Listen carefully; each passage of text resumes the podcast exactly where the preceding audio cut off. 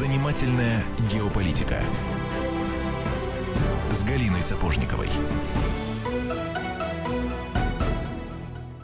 18.05 в Москве, «Комсомольская правда». А, Последний в этом году выпуск программы «Занимательная геополитика». Галина Сапожникова, обозреватель комсомолки. Галя, добрый вечер. Добрый вечер. Ну, понятное дело, сегодня мы будем итоги подводить, год 2015 а, Боюсь, что нам одной программы может не хватить, но придется, придется так сказать, каким-то образом умещаться. Давай представим сразу нашего эксперта. Сергей Михеев к нам пришел, российский политолог. Сергей Александрович, здравствуйте. Очень Здравствуйте. хорошо, что именно вы к нам пришли а, итоги 2015 года подводить. Потому что вы наш любимый гость, вы нас в нашей программе бывали неоднократно, и даже в этом году, по-моему, пару раз точно были, поэтому ваше мнение нам особенно ценно, и потому, Сергей, очень мы расстраив- расстраиваемся, видя сейчас ваше выражение лица, потому что при, при слов- словах итоги года вы как-то так сразу скисли, чувствуете, что это в каждой То ли программе... итоги не очень, то ли достали вас этими то ли- итогами. да. Не, ну просто эти стандартные вопросы. Ну и каковы, на ваш взгляд, итоги? И вот голова начинает опять в очередной раз прокручивать эту шарманку, пухнуть, думаешь, господи, я же уже это говорил. Нет, а мы давайте по-другому сделаем. Давайте э, будем избегать слова итоги. Вот скажите, пожалуйста, из событий этого года, какой для вас был ну, самым отвратительным? Давайте начнем от плохого к хорошему. Составим такой рейтинг от самого поганого события, которое у вас вызвало эмоциональную, ну, какую-то там горечь, вот самые, ну, вот наш, мужчинам нельзя говорить про слезы, ну, вот такие слезы, поступающие в горло. Ну, до самых, пожалуй, положительных. Вот итак, вот самое Ну, Естественно, не только с точки зрения каких-то эмоций, которые это у вас вызвало, но и с точки зрения вот их влияния на действительность. Мгм. Ну да, и как раз эмоции здесь я не учитываю. Ну, во-первых, конечно, это э, ситуация, когда был сбит наш самолет и расстрелян в воздухе летчик. На мой взгляд, это было самое негативное событие прошедшего года, и э, тем более оно тяжело воспринималось, потому что действительно это был удар в спину. Здесь можно сколько угодно обвинять в пропаганде или еще в чем-то, но это правда. Это было предательство со стороны турок. На мой взгляд, как раз Турция продемонстрировала, э, после Украины, кстати, э, продемонстрировала полную недееспособность либерального лозунга о том, что все решает экономика. Вот сколько раз я слышал э, в разных де- дебатах от наших либеральных оппонентов, что, мол, все решает экономика, вот если вы сделаете нормальные экономические э, отношения, э, создадите с той или иной страной, у вас больше не будет проблем. Ну вот, вот вам Турция. Уж сколько мы делали для того, чтобы с ней были нормальные отношения, и с точки зрения преференций для Турции, и выгодных контрактов, и многого другого, и э, с точки зрения того, что десятки миллионов наших туристов за эти вот годы после распада Советского Союза перевезли туда, наверное, миллиарды, десятки миллиардов долларов, и что? И что же, где же, так сказать, эта сдержанность, где это э, миролюбие? Э, на мой взгляд, этот э, тезис на то- о том, что экономика э, определяет политику, и что экономикой можно все решить, он не выдерживает ни малейшего, ни малейшей критики, и это все для школьников. Это для людей, которым кажется, что они узнали тайну мира. Бабки решают все. А, э, у мира, конечно, много тайн, но бабки точно не, не все решают. Это совершенно точно. И вот эта ситуация с самолетом мне лично была э, наиболее неприятной. Я думаю, что хуже, чем э, сделали они, для отношений с Тур- Тур- Турцией и Россией, вообще вот для, э, для э, такого осложнения ситуации э, трудно было придумать. Ну, там ведь, ведь до этого был другой самолет, и, в общем, с гораздо большим количеством людей. И страна, э, на территории которой произошел этот теракт, была э, наказана почти так же страшно, как и Турция. Но вы, вы спросили самое, поэтому мне пришлось, к сожалению, выбирать из э, вот этого негативного рейтинга, потому что, конечно, самолет, который был э, сбит над Синаем, э, это, как и любой другой теракт, э, всегда вызывает, ну, сначала какой-то вот э, ступор, да, я бы сказал, а потом, э, а потом такую тихую ненависть. Потому что люди, которые ни в чем не виноваты вообще, которые, может быть, э, э, ни малейшим ни сном, ни духом по поводу всех этих политических раскладов не имели, это как расстрел детей. Да, вот это все равно, что детей к стенке поставить и расстрелять. Потому что они беззащитны, они ни в чем не виноваты, они вам ничего плохого не сделали. Да, и убийство э, мирных, как это говорят на войне, да, это самое, это самое мерзопакостное, что вообще можно придумать. Поэтому мне пришлось выбирать из этого негативного рейтинга, э, но самолет с точки зрения э, того, к- Су-24 с точки зрения того, того, какое негативное влияние он произвел на общую политическую ситуацию, он более, к сожалению, более значительное влияние произвел, чем даже катастрофа над Синаем. Э, э, хотя они шли, вы правы, они шли в одном ряду, потому что это были части одной истории.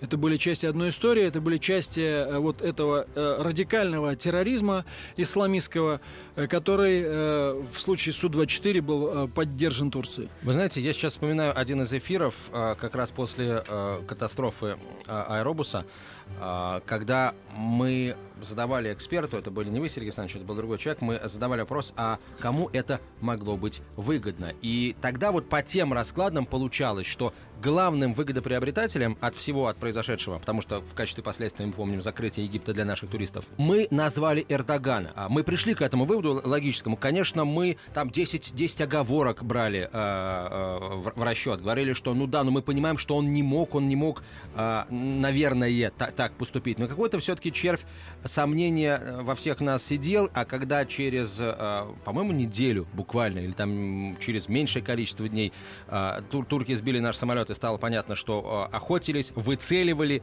В общем, как-то мы к тому времени, конечно, забыли историю про Кагалым, но вы сейчас абсолютно точно сказали, это, эти события гораздо больше связаны между собой, наверное, чем, может быть, кажется очень многим из наших слушателей.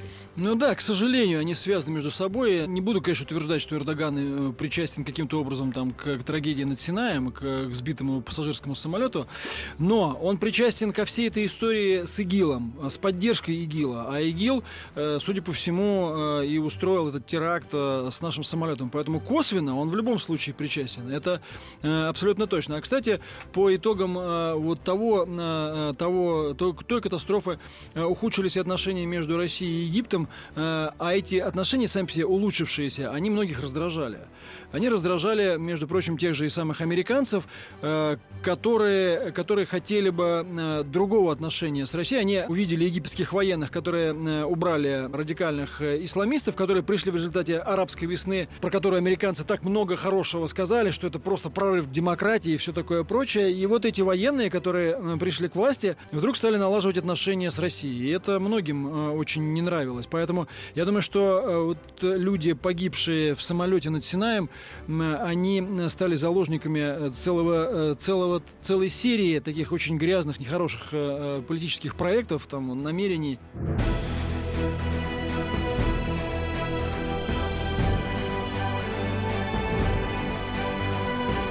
Занимательная геополитика с Галиной Сапожниковой. Итак, мы продолжаем, продолжаем обсуждать э, нелюбимые нашим гостем Сергеем Михеевым итоги года, но никуда без них не деться. К сожалению, вот примерно я вспоминаю, Антон, год назад также мы обсуждали с, с вашим коллегой, э, другим политологом Федором Лукьяновым, э, итоги предыдущего года, и выдохнув, пришли к выводу, что слава богу, что тот противный год закончился, и больше такого ужаса, как э, события на Украине, и э, падение малазийского Боинга, и санкции, и что идет далее через запятую, больше такого не повторяется. Теперь точно по анекдоту и по словам Путина на пресс-конференции, оказывается, тот год еще был не черным, он еще серым был. И вот э, в продолжении нашей темы о Турции, Египте и прочих. Остались мы в результате событий без э, возможности теплого отдыха и зато с аномально теплой зимой. Вопрос, кто кого больше, кто кого больше наказал. Я э, сейчас скажу одну вещь, и я ее предупреждаю. Я ее сознательно примитивизирую. Вот эту схему, которую я вычитала на пространствах интернета. Схема такова, что вот да, мы сейчас накажем Турцию, и разъяренные, и разоренные, разъяренные турки пойдут и сметут Эрдогана. А на турецкой стороне, значит, э, зеркальный ответ. Вот сейчас мы им не дадим больше отдыхать э, на, на наших пляжах, мы затянем большее количество иностранцев, и разъяренные э, с насморком россияне также таким же образом сметут свою, свою власть. Как вам такой расклад? Ну, во-первых, сначала я хотел сказать, что хотя мы начали с негативных событий, но, э, тем не менее, прямо уж как-то унывать не стоит, потому что просто это повод для того, чтобы более трезво взглянуть на эту жизнь. Э, э, иллюзии многих э, по поводу того, что можно жить комфортно и вообще не напрягаться, они к реальной жизни не имеют никакого отношения. К сожалению, политический процесс э, мировой, он всегда был очень сложен. Даже та же Европа, на которую мы часто киваем, ну сколько она живет вот в этом относительном благополучии, ну и, и, и довольстве. Ну, может быть, с 60-х годов начиная, да, и вот до недавнего времени, не то она сейчас вступила э, в полосу проблемы, это иммигранты, и э, теракты, и последствия тех вот авантюр геополитических, в которые там американцы их втягивают. То есть, к сожалению, жизнь не сахар. А может и к счастью, я не знаю, потому что она заставляет мобилизоваться. Она не сахар, никогда сахаром не была и не будет никогда впредь. А уж что касается России, то Россия, э, Россия всегда находилась в состоянии такого геополитического напряжения. И то, что сейчас происходит, это не самое худшее. Это совершенно точно. Здесь даже не, не стоит говорить там, о черных или серых полосах. Это, на самом деле, обычное существование большой страны в реально существующем мире. Мир сложен, мир э, противоречив, мир — это борьба за интересы. И э, Россия Россия находится э, в, в этой борьбе, а наши размеры, ресурсы, они не, да, не дадут никогда э, вот, абсолютно спокойной жизни. Э, вот. Это, это во-первых, то есть унывать не стоит, несмотря ни на что, как бы это ни звучало. Что касается Турции и России, я думаю, и то, и другое ваше утверждение, оно к действительности имеет отдаленное отношение. Конечно, турки не сметут Эрдогана из-за того, что мы туда не приехали, но турецкий бизнес, несомненно, понесет потери. И эти потери будут достаточно серьезные, потому что, скажем честно, Э, Россия для Турции действительно важный экономический партнер. Я бы даже рискнул сказать, что более важный, чем Турция для России. Это во-первых. Во-вторых, э, конечно, и россияне тоже не сметут Путина из-за Турции, кроме, э, по одной простой причине. Кроме Турции есть другие места на земле. И даже сопоставимые с Турцией по цене и качеству. Такие места можно найти. Я думаю, что с тем же Египтом история, история будет не такая радикальная, как с Турцией. Туда можно будет ездить. Хотя вот я лично, это будет, может, прозвучит ужасно. Я никогда в жизни не отдыхал за границей, и в Турции в том числе. Это и, действительно удивительно. И чувствую себя, чувствую себя абсолютно нормальным человеком, не чувствую себя каким-то, так сказать, неудачником там или дебилом там, не знаю. Не, ну, не, просто вот не чувствую, и все. А, и дети Вообще, мои... когда вы гуляли по улице Бницы, вы там работали? Я никогда не был в Ницце. Ну, я, я утрирую, да, имею в виду, э, то есть за границей-то были, но не отдыхали. За, за границей э, я бывал только по приглашению людей, э, ну, там, работа или конференция или что-то в этом роде, я ни разу в жизни не отдыхал за границей вообще. И э, серьезно говорю, я не призываю никого к этому, но я лично чувствую себя вполне нормально, у меня нет э, с этим больших проблем. Поэтому наши меры в отношении Турции вынужденные. Вот что надо понять. Здесь же мы же это делаем не потому, что вот нам хочется насолить Эрдогану. Да плевать на него, в конце концов, в гробу мы видали. Пусть он там сходит с ума, как хочет, так сказать, да.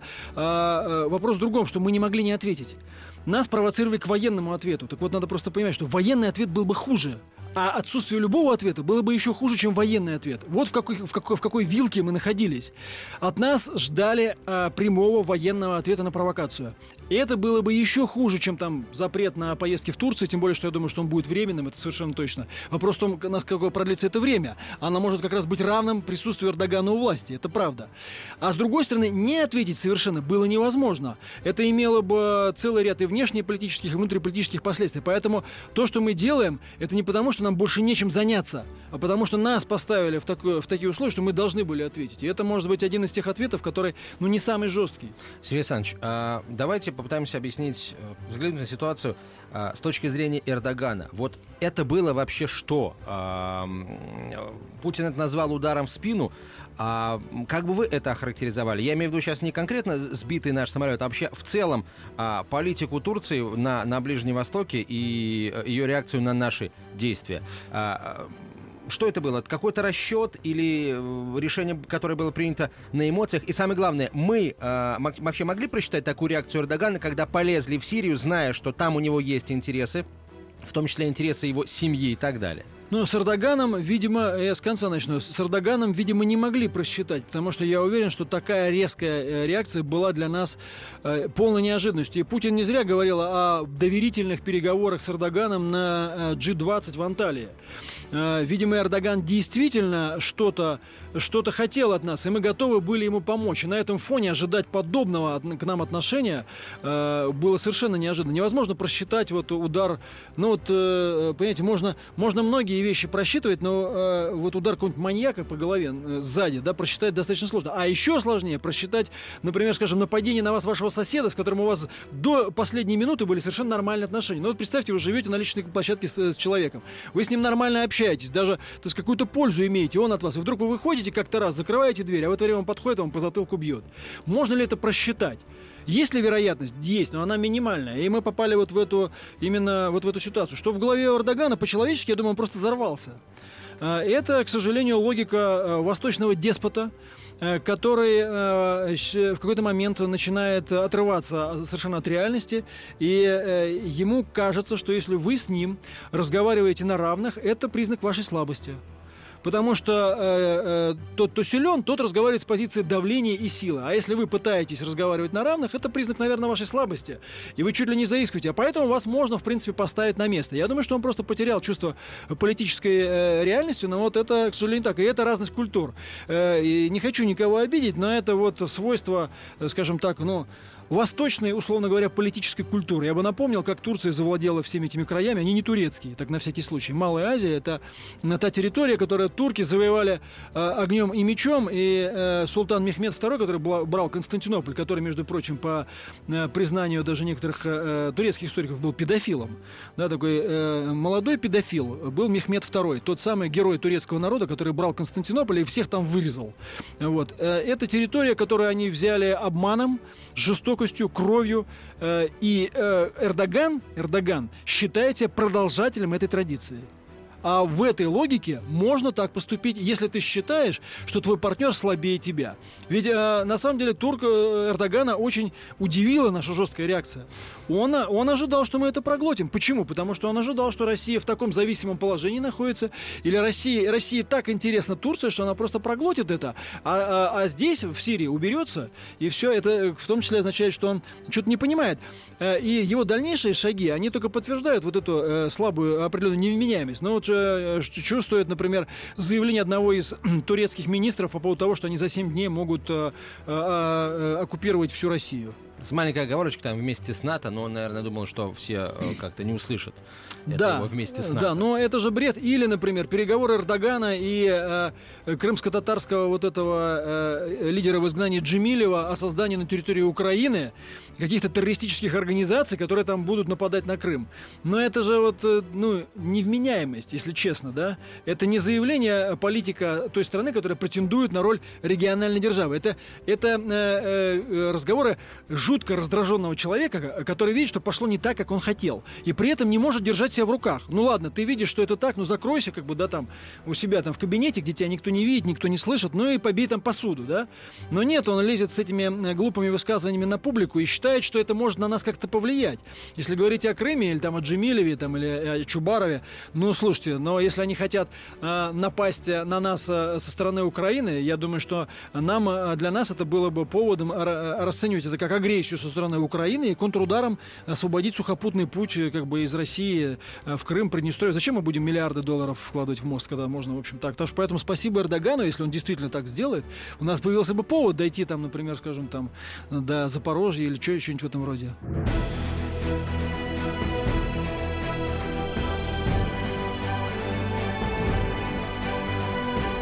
Занимательная геополитика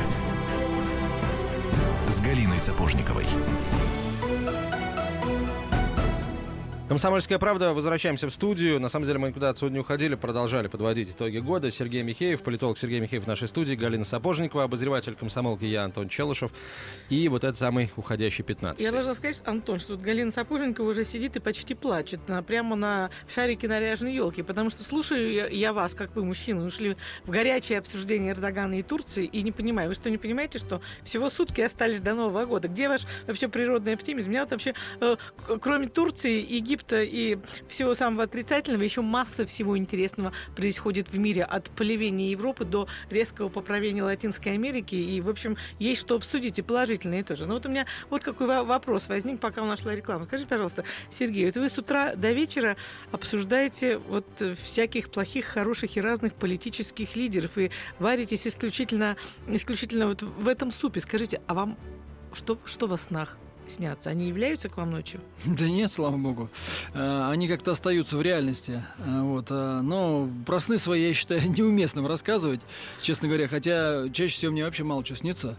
Вот. А что касается этого запила, как бы, да, негативного, то вы же сами начали с того, что спросили, что самое негативное в этом году. Ну, мы, нас и понесло, а что куда, Ну, куда, куда нам деваться? тогда к позитивному, с, такой, с, с ускорением некоторым. Давайте вот, что вас, ну... заставило, скажем э, так. Нет, что заставило расхохотаться, улыбнуться? Что вас удивило и потрясло? Да, это тяжелый вопрос, потому что меня давно ничего не потрясает, так сказать, и не удивляет. Вот расхохотаться тоже не, не часто приходится прям так уж хохотать. Но если о чем-то таком, э, о чем-то таком э, более или менее хорошем говорить все-таки, да, то, ну, может быть, как ни странно, вот все эти, все-таки у нас программа же геополитика у вас называется, да? Да-да. Может быть, э, э, вот эти санкции, которые против нас вот все вводят и вводят, расширяют, продлевают, продолжают, может быть, эти санкции сделают нас немножко более здравомыслящими и трезво смотрящими на этот мир, потому что, э, на мой взгляд, эти санкции совершенно четко показывают, что наши иллюзии насчет каких-то там э, насчет каких-то там правил в этом мире, они бессмысленны. Надо жить, надо смотреть на вещи такими, так, вот такие, какие они есть. Не надо их не приукрашивать, не наоборот как бы демонизировать. Надо смотреть на все эти вещи трезво, такими, какие, какие они есть. В этом мире э, нас никто не будет жалеть, нам никто не собирается помогать. Э, э, так было раньше, так э, есть сейчас и так будет дальше, но в этом нет никакой беды. Поэтому, может быть, все, что сейчас происходит, позволит нам выйти в какое-то новое качество, как в конфликтологии. Знаете, там э, проблема может решаться или путем эволюции, или путем вот самого конфликта.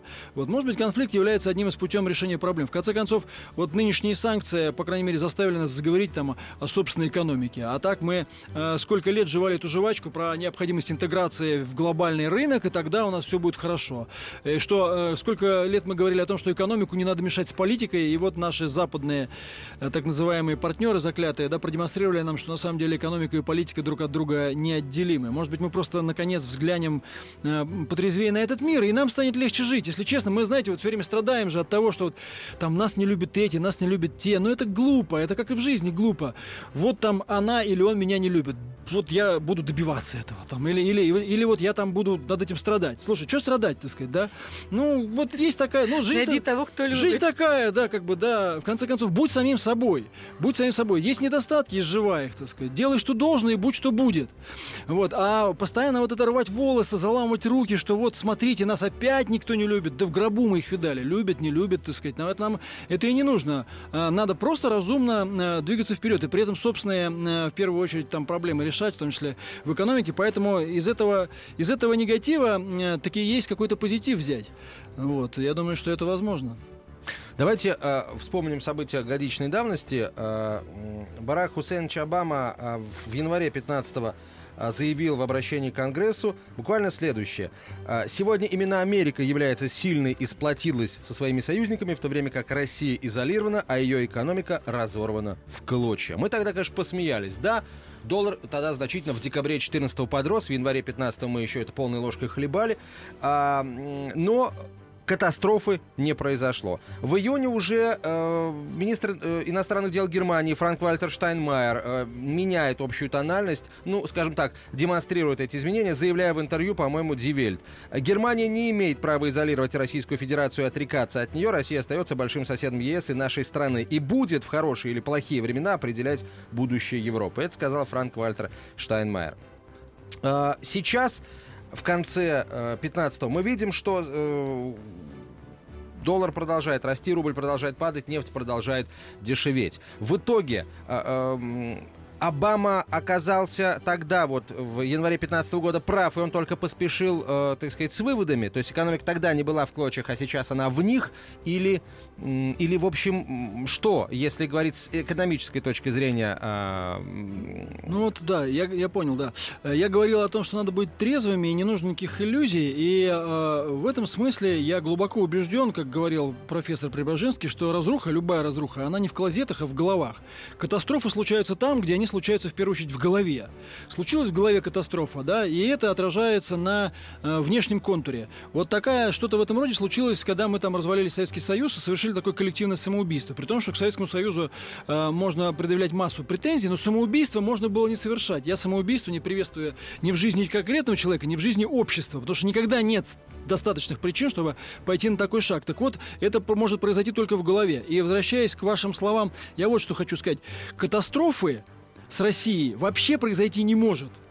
Единственное, она слишком, это слишком большая и богатая страна, чтобы в ней катастрофа произошла по объективным причинам. Катастрофа в России может произойти только по субъективным причинам. Если внушать людям, что мы разорваны в клочья, что мы в катастрофе, что дальше идти некуда, эта катастрофа произойдет. А не потому, что э, доллар дорожает, не потому, что какая-то экономическая конъюнктура. Э, были периоды в жизни нашей страны гораздо более неблагоприятные с точки зрения экономики, но она выдерживала а были периоды, когда, в принципе, экономика была ничего себе, но катастрофа случалась в головах, и страна разваливалась. Например, в 17 году не было никакой экономической катастрофы. Ну, не было ее. И в 91 году экономической катастрофы не было. Но случилось измени... массовое изменение общественного сознания и массовое изменение сознания в элитах. И, и, и случилась катастрофа. Вот и сейчас я призываю к тому, чтобы не поддаваться никаким катастрофическим, э, как бы таким вот пугалкам, потому что а, они реализуются только тогда, когда мы этого захотим, когда мы в это поверим, когда мы начнем действовать в логике катастрофы, в логике саморазрушения. Э, ни дешевеющая нефть, ни дорожающий доллар не являются признаками разваливающейся или разорванной в клочья экономики. Все-таки у нас удельный, э, удельный вес доходов от нефти и газа, начиная с 2000-х годов, сокращался. Он не ушел совсем всем. И мы, несомненно, как бы зависим от этого фактора. И должны в дальнейшем делать все, чтобы меньше от этого зависеть. Но он сокращался. И кроме нефти и газа есть и другая экономика, у которой есть там объективные причины. Например, там отсутствие э, э, адекватного внутреннего кредитования. А, и это не является никакой неизбежным закономерностью. Знаете, вот закон это когда бросаешь вот там э, какой-то предмет, он падает на пол. Это закон Ньютона. В экономике нет никаких законов. Есть закономерности и тенденции. Во многом они субъективны, они могут быть изменены. Например, как финансовые спекулянты обрушивают там э, рынки и так далее. Это субъективная вещь, это никакой не закон. Поэтому э, все это поддается коррекции. Вопрос только в том, чтобы катастрофа не случилась в голове. Я не считаю, что сейчас наша экономика порвана в клочья. Как раз наоборот, тогда Обама выдавал желаемое за действительно.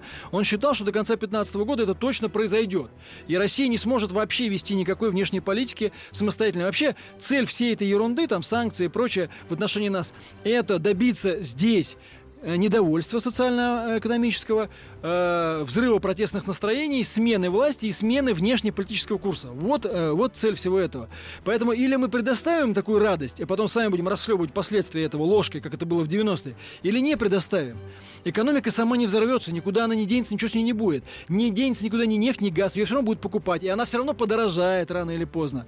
Это абсолютно неизбежно. Вопрос там когда, как и, и, и, так далее и тому подобное. То есть если на нас не упадет метеорит, экономика сама вот она не исчезнет никуда. Она может исчезнуть только э, э, с нашими усилиями. Как-то опять те же самые 90-е, вспомните, куда исчезла половина советской экономики. Ну как куда? Люди, конкретные люди, да, скупали, э, говоря о том, что производство неэффективно, скупали, выкупали за обесценку бесценок, например, какое-нибудь производство, объявляли его банкротом, пилили металлолом, оно пропало. Все. Оно что, само пропало? Оно рухнуло. Его можно было модернизировать во многих случаях, но люди конкретные, имеющие конкретный интерес, это сделали. Поэтому катастрофа может случиться только в головах. Я в этом абсолютно убежден. И сейчас нет никакой катастрофы. Есть определенная, э, определенные трудности, есть определенное снижение жизненного уровня, но катастрофы нет. Голодных я не вижу. Вот вы видите голодных, падающих, так сказать, э, на улице? Пока нет, но уже приходит, например, сообщение о том, что в Свердловской области задерживаются выплаты многодетным семьям перед Новым годом, что в разных районах э, сокращают и не выплачивают зарплату сотрудникам МЧС и прочее, прочее. Ну вот. Не, это, может быть, это да, но с этим надо конкретно совершенно э, разбираться. Но и, еще раз повторю, но совсем жизни без проблем э, и, их не бывает. Вот наша зависимость от нефти, э, да, это плохо. Наша привязка, вот на мой взгляд, наша привязка рубля к доллару, это тоже не очень хорошо. Есть претензии к экономическому блоку правительства. На мой взгляд, с, с, правительством такая штука. В основном в экономическом блоке там сидят люди свято, религиозно верящие в либеральные догмы.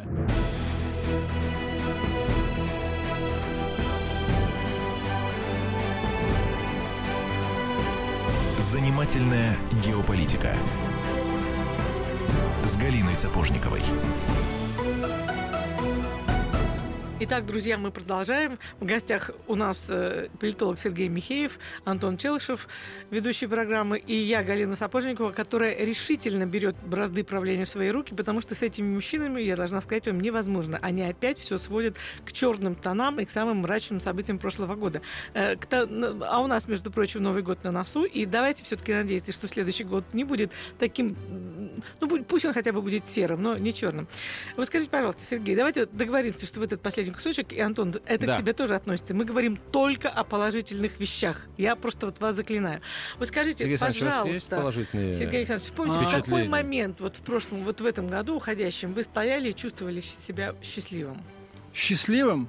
Да. Ну, это сильно очень сказано насчет счастливым. Это такая категория неуловимая. Счастливым последний раз я чувствовал себя в детстве, когда, наверное, в классе в пятом бежал вниз с четвертого этажа по лестнице, светило солнце, был май месяц. Слушайте, вот. а я вот 9 мая, я стояла на Тверской и видела вот этот безумное, э, поток вот это море людей с портретами, и видела, что в их глазах. И вот я вот что-то такое чувствовала, что я даже описать до сих пор не могу. Ну, День Победы действительно был грандиозный. И вот э, эта акция э, «Забытый полк», она показала, что люди-то верят не только в желудок, и, и не только на калькуляторе подсчитывают, хорошо им или плохо, а что есть душа у людей, что есть память у людей. И это, на мой взгляд, самое важное. Я вот не считаю себя пессимистом, не считаю, что мы говорим о пессимизме, просто мы пытаемся трезво анализировать эти вещи. И э, в том числе, когда мы говорим, что бывало и хуже, но ну, вспомните эти времена, вспомните, э, как э, терпели наши предки, а ведь благодаря им мы, собственно говоря, и живем, и эта страна сохранилась. Поэтому давайте помнить о том, что человек состоит не только из желудка, но у него есть душа, у него есть ум, у него есть память, у него есть святое, дорогое. Если мы этого лишимся, если мы будем бесконечно только на калькуляторе подсчитывать, мы, мы сойдем с ума. Это совершенно точно. Я в этом просто искренне убежден. И в том числе проверял это на себе и на друзьях. Вы очень красиво говорите, но вы говорите, чтобы уйти от ответа на мой вопрос. Какого? Вопрос был о том, в какой момент уходящего года вы чувствовали вот настоящую радость за себя, за страну, за близких, за политику. За... Когда эта политика была для вас действительно ну, Честно, я не могу вспомнить просто вот э, что такое настоящая радость, это, наверное, проблема, да, вот у каждого есть свои проблемы, у меня, наверное, такая, э, вот, но я я чувствовал, э, я чувствовал как минимум удовлетворение по поводу э, нашей позиции по целому ряду там внешнеполитических вопросов, потому что я считаю, что это возвращает нас к к реальности. Огромная страна России не может вести себя, как какая-нибудь там Литва. Или, не дай, не приведи Господи, там Латвия или Эстония. Вот. И то, что мы, наконец, возвращаемся к э, реальному масштабу, реальному масштабу собственному, э, это здорово. А, кстати, вот вы меня спрашивали, когда я смеялся. Нет, я смеялся пару раз. Э, это самое. Например, когда слушал Дональда Трампа на этих самых, на дебатах, в президентских дебатах в США. Этот человек довольно забавный, но самое интересное, что он популярным стал просто потому, что начал называть вещи своими именами. Это очень интересный феномен с той точки зрения, что он пытается, как сейчас сейчас говорят, разорвать шаблон. Он начал называть вещи своими именами, э, глядя на это с точки зрения простого, обычного, нормального человека. И тут же вся вот это, весь этот истеблишмент закипешился, заерзал, потому что тот птичий язык, на котором они все время говорят, да, он никак не выносит вот нормальных, здравых, э, обычных слов. И поэтому Трамп только на этом набирает популярности. Я пару раз смеялся, когда он там э, давал характеристики американским политикам. Действительно забавный мужичок.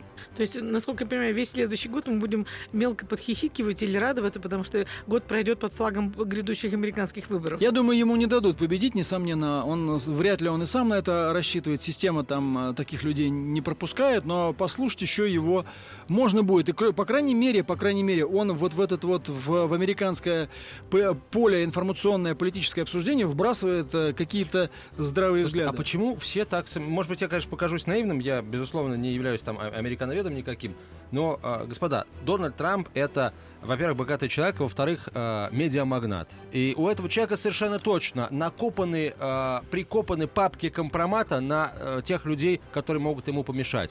Но если ему нечего будет терять, возьмет, да и, э, так сказать, обнародует этот компромат и э, уберет всех э, соперников со своего Антон, пути. ты как-то очень романтизируешь нашу профессию и сравниваешь ее со шпионажем каким-то. Я не думаю, что у нашего главного редактора папки компромата на, на всех. На нас с тобой?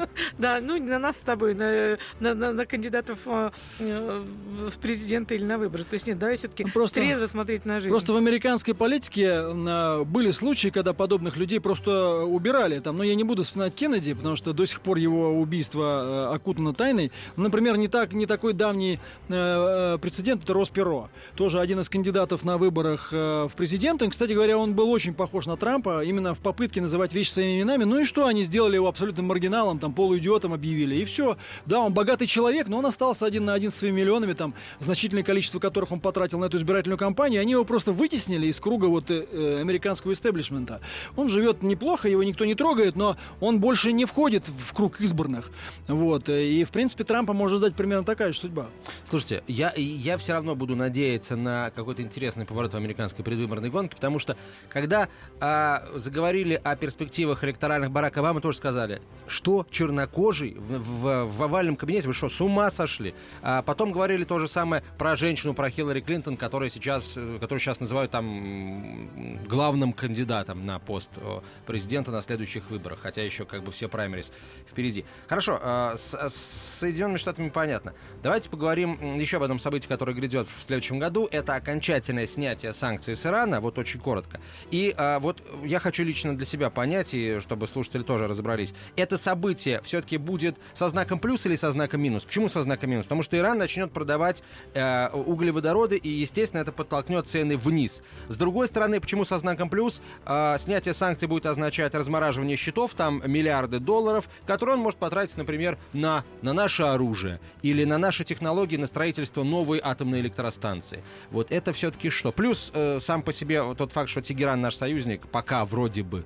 Ну, это плюс, э, я думаю, скорее, скорее плюс э, по той причине, что э, Иран действительно заинтересован в хороших отношениях с Россией. И если у Ирана дела э, пойдут э, э, в гору, то и нам может быть с этого, э, с этого выгода и с точки зрения военно-технического сотрудничества, и с точки зрения строительства там разных объектов. Между прочим, там довольно много э, совместных проектов, и они э, у нас с, с Ираном, и они, многие из них не двигались именно потому, что финансирования не хватало. Что же касается нефти, то нефть и так э, упала очень низко. И Иран, а я знаю иранцев, с ними общаюсь периодически, Иран э, как раз э, крайне не заинтересован в падении цен на нефть, потому что это, собственно, то, на что он рассчитывает. Поэтому Иран э, пытается всегда играть на повышение цен на энергоносители. То есть объективно увеличение предложения на рынке должно играть на, на понижение нефти, но, э, э, в общем, это невыгодно для Ирана. Иран будет, несомненно, пытаться бороться за повышение этой цены. То есть посмотрим, это будет э, непростая ситуация. Но для нас, еще раз говорю, для нас надо э, сделать вывод э, вот, по поводу вот этой пресловутой диверсификации, потому что есть страны, которые попали в еще более тяжелый капкан вот с этой нефтью, ну, например, там, ну, например, Азербайджан, да. Э, Если у нас есть, э, кроме нефти и газа, все-таки есть большой кусок, э, э, здоровый кусок экономики, э, отчасти даже новой экономики, которую мы создаем, да, то вот э, там Азербайджан или тот же Туркменистан или еще какие-то страны там, да даже некоторые страны там э, из арабских, которые живут только на нефти, только на нефти. Для них все больше и большее падение цен на нефть, оно действительно вот может стать катастрофой для экономики. Так, хорошо, значит, э, с Ираном разобрались, это, это скорее плюс. Ну что, а, мы совсем, вообще, кстати, тоже удивительный момент, мы совсем не поговорили об Украине. Ну, это скорее положительный момент, я считаю, чем да, отрицательный. согласен. А, тем не менее, в следующем году э, конфликт будет продолжать вот иметь ту же форму такую, такую тлеющую, да, или все-таки будет какой-то сдвиг? Ну, пока, я думаю, да. Вообще Украина, конечно, всех замучила своим этим, а, своей вот этой тоже невменяемостью, поэтому о ней уже и говорить никто не хочет. Но чем дальше, тем там жестче весь этот вот э, маразм, так сказать, крепчает. А, э, Минские соглашения будут продлены на 16 год, они де-факто уже продлены. Минские соглашения такая штука, которую выполнить нельзя, и выйти из них невозможно. Потому что если вы из них выходите, то единственное, что определяло правила игры, исчезает. А исчеза- исчезновение правил, э, оно может быть использовано сторонами по-разному. И вовсе не факт, что Киев от этого исчезновения правил выиграет. Он может э, от этого и проиграть. Но не выполняя эти соглашения, а Киев не выполняет эти, соглашения в том числе, э, он автоматически продлевает, делает необходимым продлением Минских соглашений на неопределенный период. Вот а, обвинение э, в, адрес России в том, что она не выполняет Минские соглашения, потому что не влияет на Луг- Луганск с Донецком, это абсолютная ерунда, потому что с таким же успехом можно сказать, что Германия, Франция тоже не выполняют соглашение, потому что они вот не заставили до сих пор Киев поменять конституцию. Мы же не можем Киев заставить поменять конституцию. Должна были сделать Германия с Францией. А почему не заставили? Значит, они тоже не выполняют. Но это вообще все ерунда. Короче, я, я думаю, что вот э, Минские соглашения, они будут определять формат э, того, что происходит на Донбассе. Главное событие, которое вы ожидаете в 2016 году, и я не знаю, с, с тревогой или наоборот с каким-то чувством э, радостного ожидания. Ну, радостное ожидание это не для моей профессии, а э, я думаю, что все-таки э, удастся разрешить сирийский кризис. Э, по крайней мере, удастся восстановить контроль над большей территорией Сирии э, и э, установить некую политическую форму дальнейшего существования, а это будет означать окончание нашей военной операции в Сирии. Спасибо вам большое, Сергей Александрович. С наступающим Новым годом. Спасибо. До встречи в следующем году. Занимательная геополитика.